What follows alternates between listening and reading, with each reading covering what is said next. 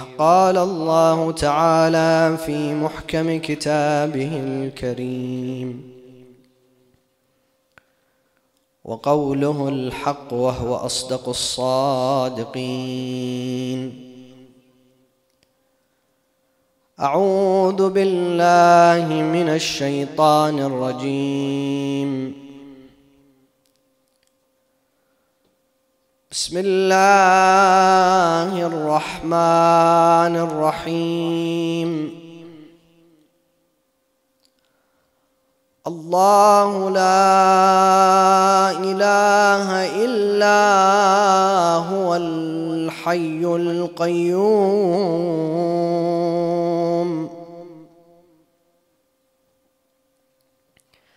لا تاخذه سنه ولا نوم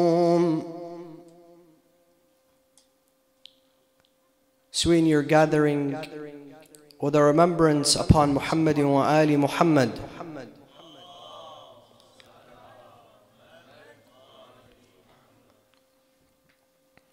As a gift to the soul of Sayyidina wa Mawlana Amir al-Mu'mineen, recite the second salawat.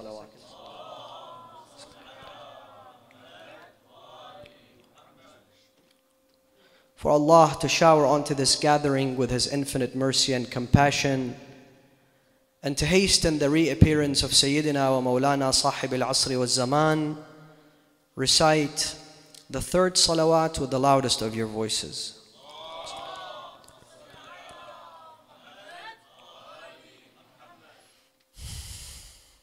We talk about his religion. We talk about his laws and regulations. We talk about his scriptures and books. We talk about his prophets and messengers. We talk about his friends and we talk about his foes. We talk about his reward and we talk about his punishment. We talk about heaven. We talk about hell. However, we rarely take time to spend quality time to reflect on Him. Allah Jalla Jalaluh. Allah Azza wa Jal. And what we have realized from the seerah, the methodology of Rasulullah and the Ahlul Bayt, specifically in the month of Rajab, the month of Sha'ban, the month of Ramadan, and specifically the last 10 nights of the month of Ramadan, is an ultimate focus on Allah subhanahu wa ta'ala. To rejuvenate our relationship with the Almighty Allah subhanahu wa ta'ala. To nurture our hearts, our minds, our souls, our entire existence with hubbullah, the awareness surrounding Allah subhanahu wa ta'ala. And this is how this is exactly how the heart of a believer must be filled with the love of Allah subhanahu wa ta'ala. Al-Imam Ja'far ibn Muhammad al-Sadiq says, Inna qalb al-mu'min, if you want to know if you're a mu'min, if you're a true believer, Inna qalb al-mu'min, haram Allah. It is the sanctuary of Allah subhanahu wa ta'ala. فلا تسكن غير الله حرم الله. Do not allow anyone and anything else to reside in your heart. However, brothers and sisters, today There are 7 billion people around the world, 3.5 billion households that have questions surrounding God. Not his religion, not his laws, not his regulations, not his heaven and hell. About the essence of God himself, especially after the pandemic. Many conversations around the world are asking, how can God do this to people? How can the entire globe be inflicted with a pandemic? How can people suffer? Where is God? Where is the justice of God? Where is the power of God? Where is the might of God? Did religion give solution to people? Or was it science?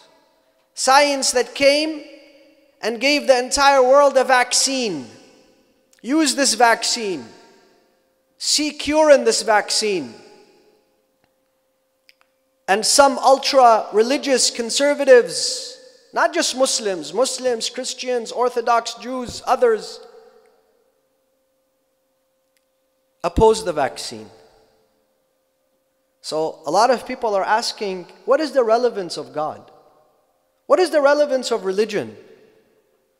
What role does God play in my life? And they see some people suffering, whether it's family issues, whether it's illnesses, whether it's cancer, whether it's poverty.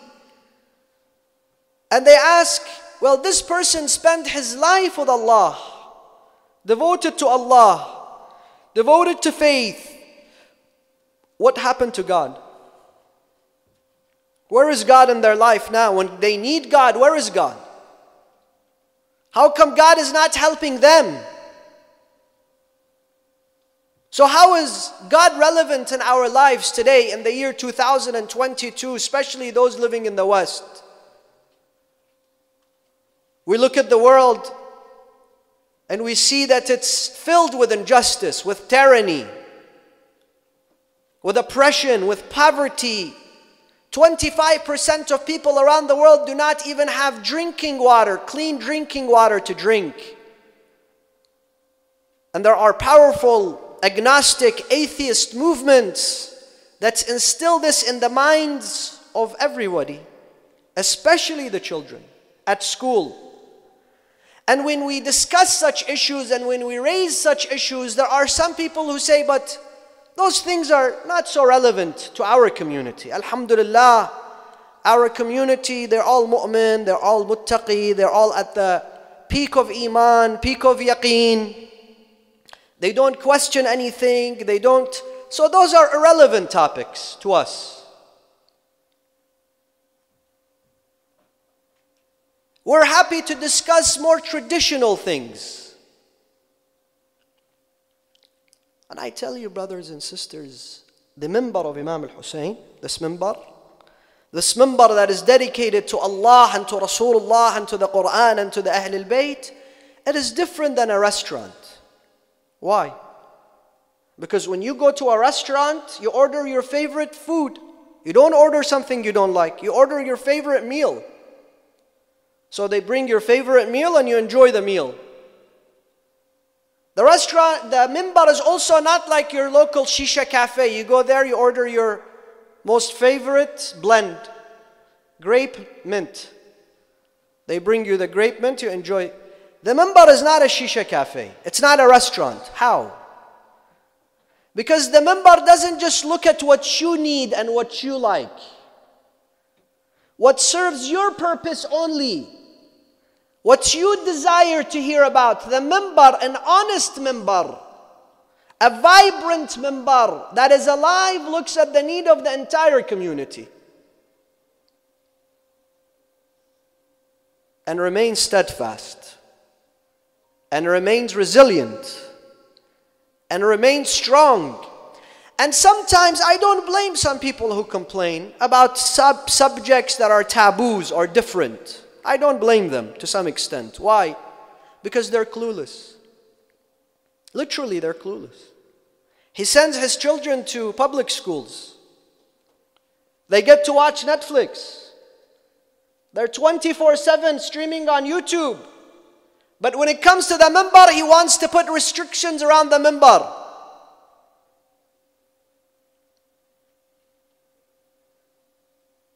This is the dilemma that we have. While some people sit and argue on the style of Sheikh Abdul Zahra al Ka'bi and Sayyid Jassim al Tawarjawi, rahimahumullah, and which one reads in better style? The world is discussing a battle over God. This is reality. Let me wake you up to some reality. What do I mean a battle over God? Do I mean a battle between atheists and Muslims? Between Muslims and non Muslims?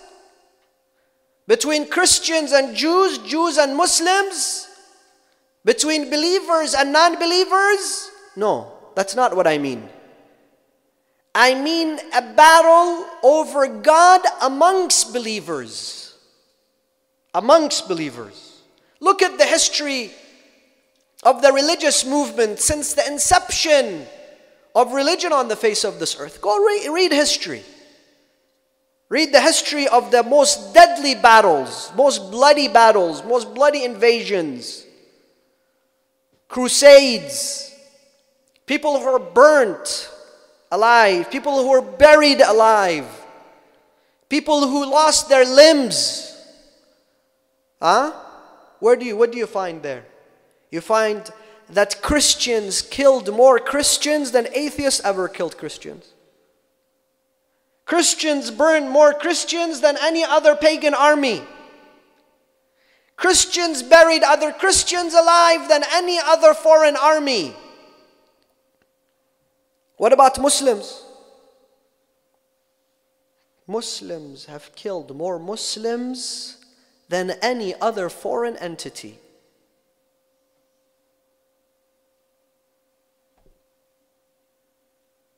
The Christians kill other Christians to glorify Jesus, right?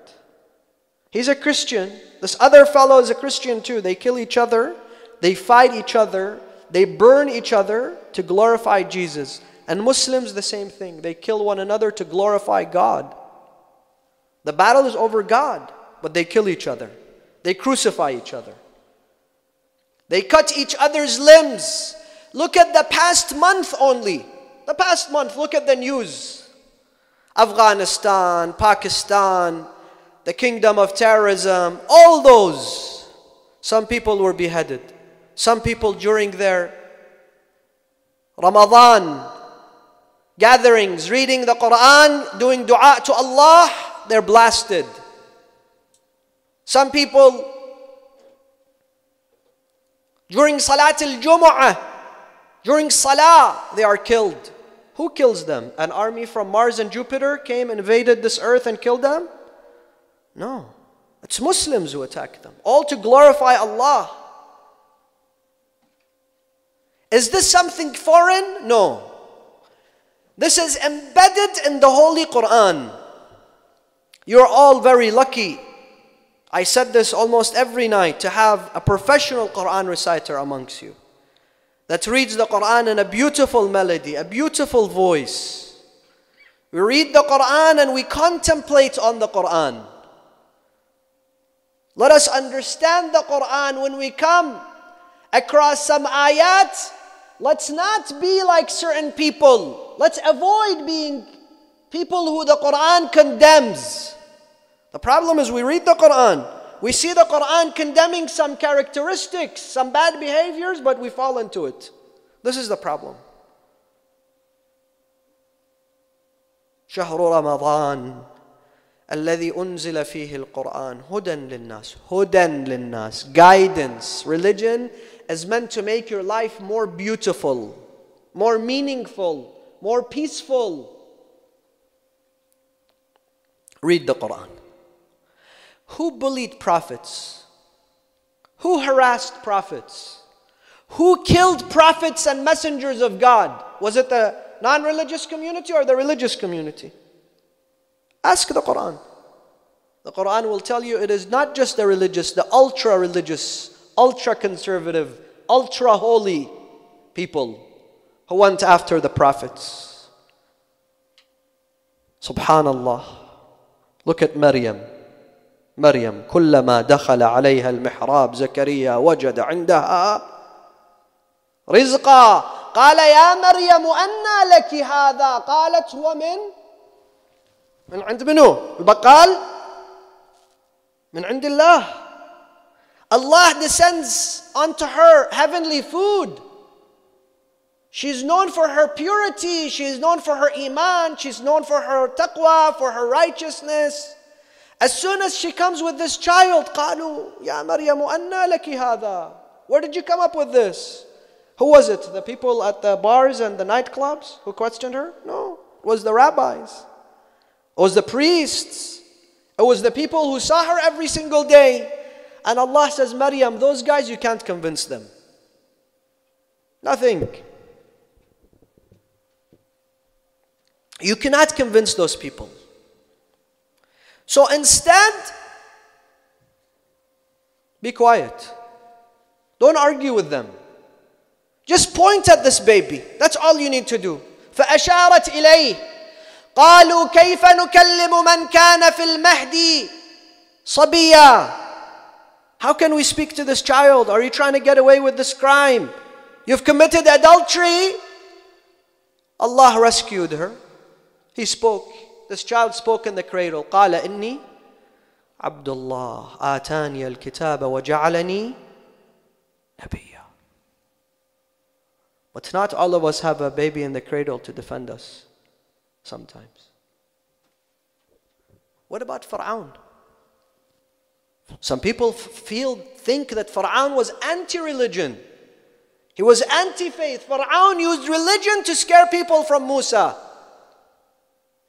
He said he's going to change your deen, corrupt your religion, corrupt your faith. This is what I'm afraid Musa will do to you. Subhanallah. How people will use religion to their advantage. Who else? Rasulullah. Who stood against Rasulullah? Quraysh. What was their job? To maintain the Kaaba. To have a Lat wal Uzza. This was their faith. This was their religion. This was holy to them. This was sanctified to them. Who stood with, us with the pagans against Rasulullah? Who? Other minorities, Christians and Jews stood against Rasulullah and called him the Antichrist. And until today. Who surrounded Imam al Hussein? Who gave legitimacy to the murder of Imam al Hussein? Who? Umar ibn Sa'd. Who was Umar ibn Sa'd? He was the son of Sa'd ibn Abi Waqqas. Who was Sa'd ibn Abi? Amongst the so-called Al-Ashra al-Mubashira bil-Jannah. He has a key to paradise, but his son stands to, to, to destroy Imam al-Hussein. Ya khayl Allah irkabi wa sadr al-Hussein. This is the son of Sa'd ibn Abi. Why was he made Amir? Because he had religious legitimacy. Because he was a religious scholar. People looked at him, they said, Sa'ad ibn Abi Waqqas, he's a alim, he knows what he's doing.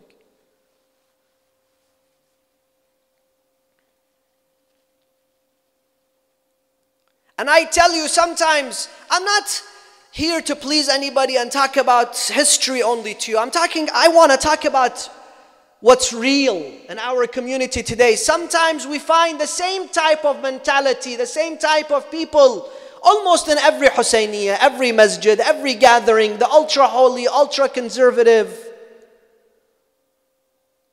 And they don't mind if they're the only people in the masjid. Four people, they're there, that's all they care about. What about all the other people? The people here are important, but people outside those four walls are as important as people within those four walls. What about them?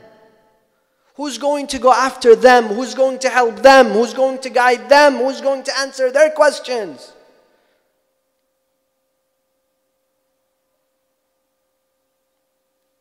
But Ahl al-Bayt are different, brothers. Ahl al-Bayt, they are the hope that we have. If we follow, if we truly follow their way, we have hope. We're inspired by them. Amir al-Mu'mineen wa Mawla al-Muwahhideen, Abu al-A'immah, the one who we're commemorating this night. He was the one that believed and practiced freedom of speech. Freedom of expression for people to ask, to think, to ponder, not to suppress them.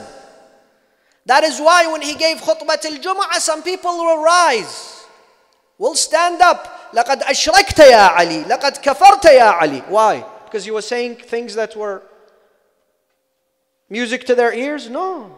It was the Khawarij, the ultra conservative, who stood and they told him, أشركت يا علي كفرت يا علي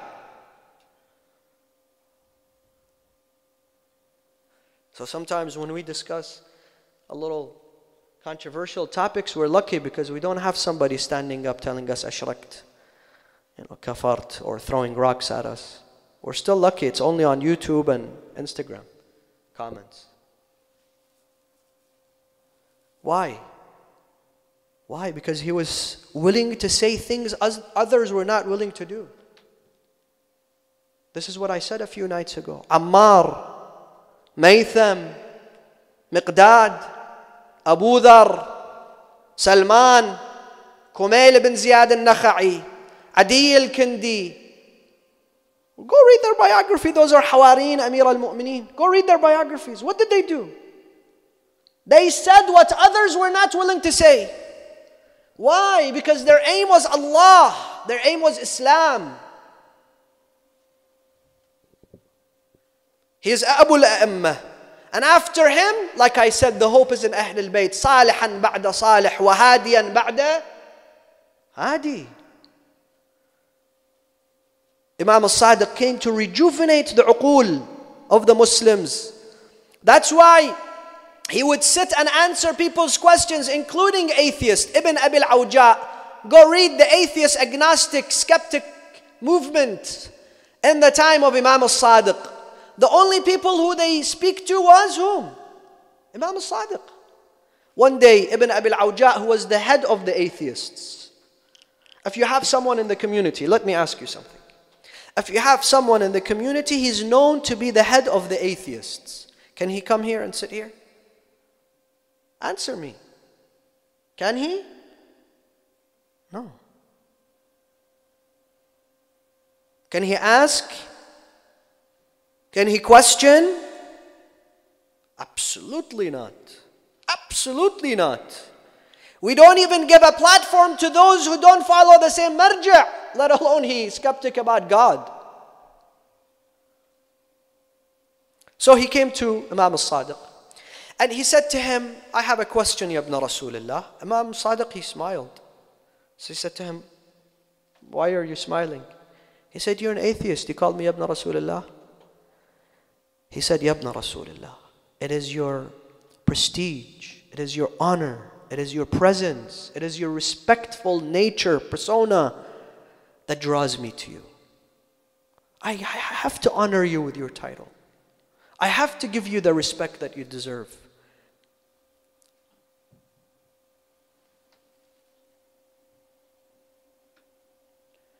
Problem is sometimes we find this exact same thing in our communities. You find the ultra holy, they let their tongue loose. Whatever comes out of this mouth has no filter. But the ones that have nothing with the religion, you see them respectful. What is the role of religion? Let's ask ourselves in those nights. What is the role of this faith within me? Imam al-Sadiq would speak to Ibn Abi al-Awja. One day he came to him and he said to him, Yabna Rasulullah, uh, I have a lot of questions, but I'm shy to ask you. I'm shy. Because of your honorable nature. Imam al-Sadiq, look how easy he makes it for this atheist he says, I have my students, Hisham ibn al-Hakam and others who go out, they hear what you say and they bring it to me. Would you like me to introduce your question? I make it easy for you. I'll ask your question and I'll respond to it.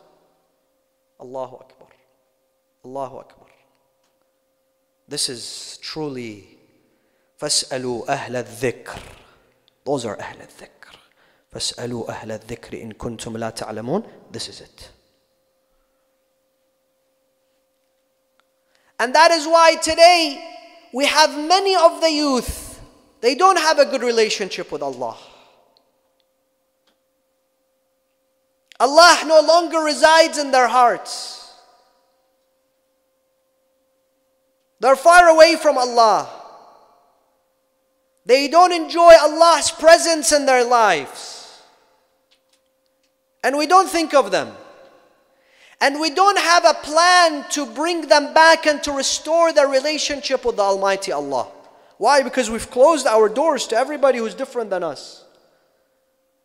They say there was a, a guy, his name was Mullah Liban.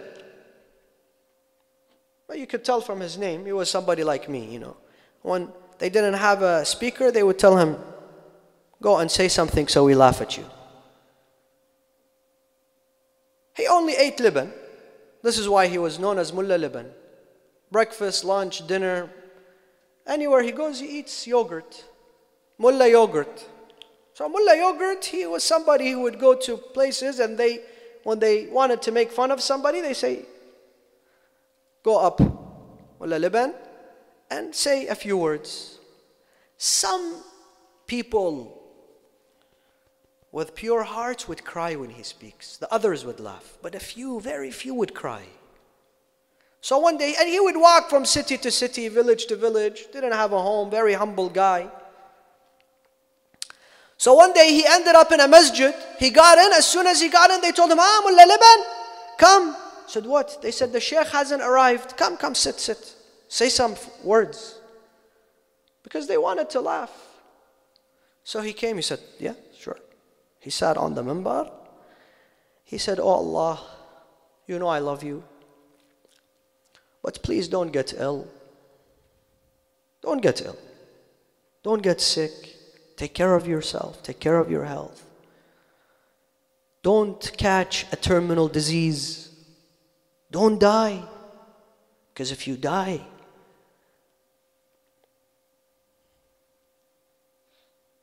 we will not have a God. We will not have Allah. We'll be godless. So they said, okay, enough, come down. What the heck did you just say? Allah gets sick, Allah dies, Allah will be godless. He said, Yes. Allah Jalla Jalaluh, Al Qadir, Al Khaliq, Al Basit, He'll never dies. He never dies. He never gets ill. He never catches a terminal illness. But where does Allah live? Where does Allah live? I'm asking you, where does Allah live?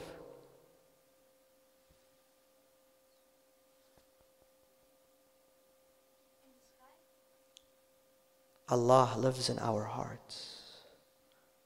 Right? Allah lives in your beautiful heart. What about the hearts? Allah dies. He gets ill first here, catches a terminal illness, then he dies. He says, What you folks are doing, you're putting Allah to death. Let's hear it from Mullah Liban. This is the problem. Sometimes we, from this mimbar, we introduce the wrong Allah. Today, brothers and sisters, we gather, read dua Jawshan al-Kabir, we read dua Abu Hamza al-Thamali, we read dua al-Iftitah, we read all those du'as, but do we know this Allah? Do we have that love, that passion for Allah subhanahu wa ta'ala? And I'm here to speak of you misconceptions that sometimes we have installed in people's minds. We need to erase those misconceptions from people's minds to draw them back to Allah. Number one, before we begin, very quickly and conclude, because I know you're all tired from yesterday, and inshallah we have a big night of A'mal ahead of us tomorrow on the 23rd, and we conclude, I conclude my portion of being at your service. Before we do that, three loud salawat ala Muhammadin wa ali Muhammad. يا احنا مو صايمين ترى اللهم صل على محمد وآل محمد. The third with the loudest of your voices.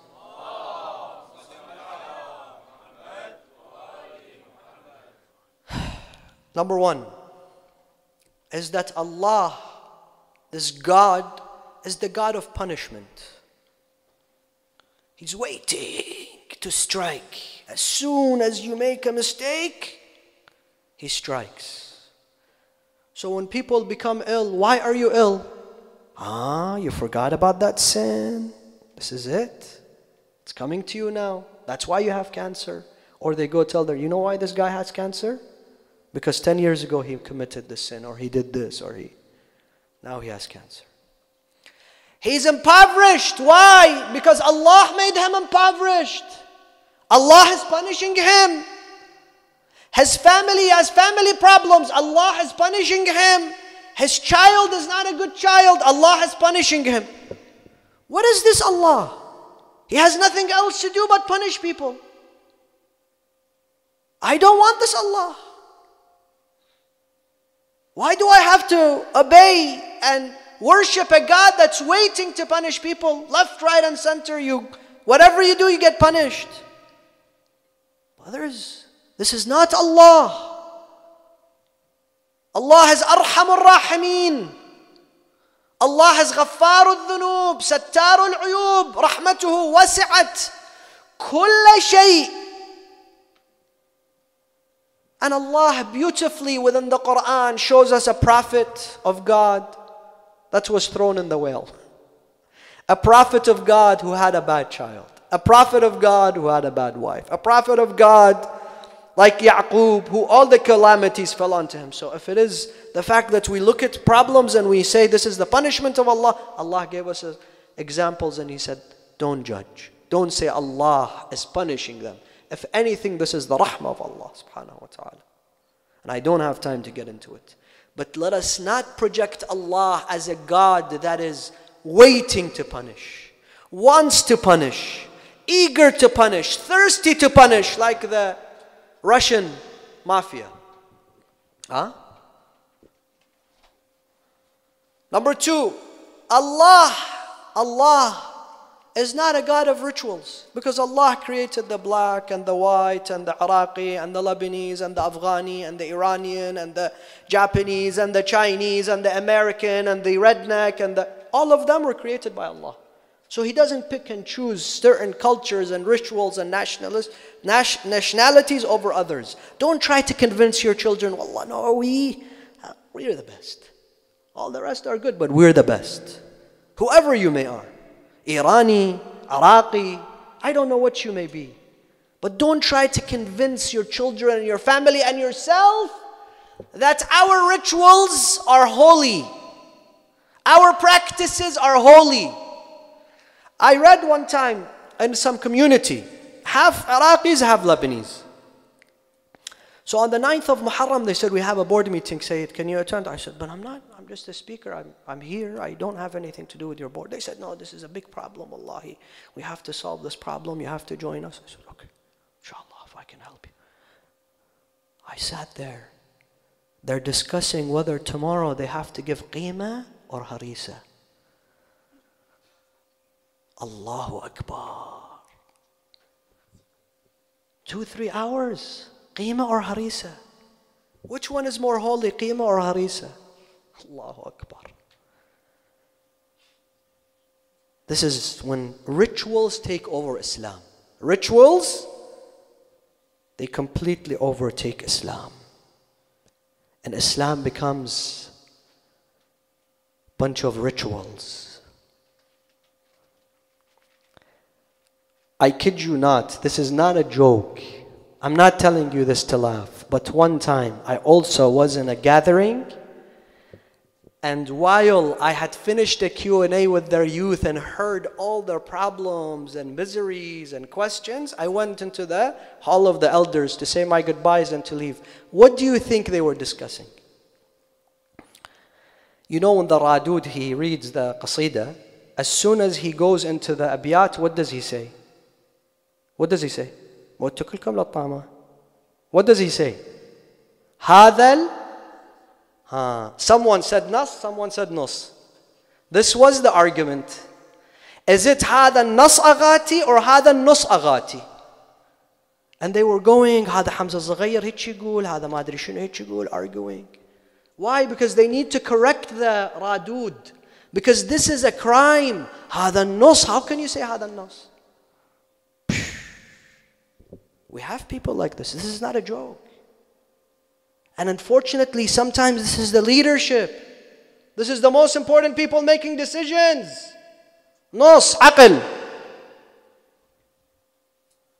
God of rituals.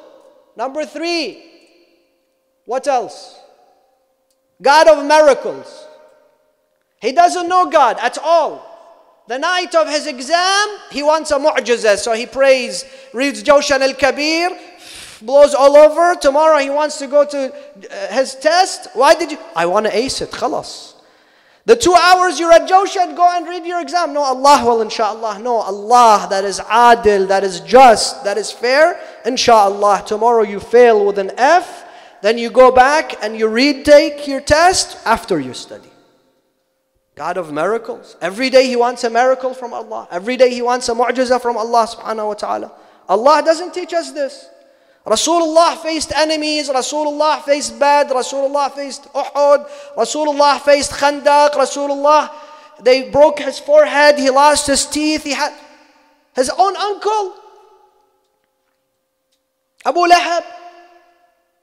Allah has not a button you push, mu'jiza, mu'jiza, yalla. Also, many, many versions of God, by the way, not one, not two. I can go on until Fajr time. Another false God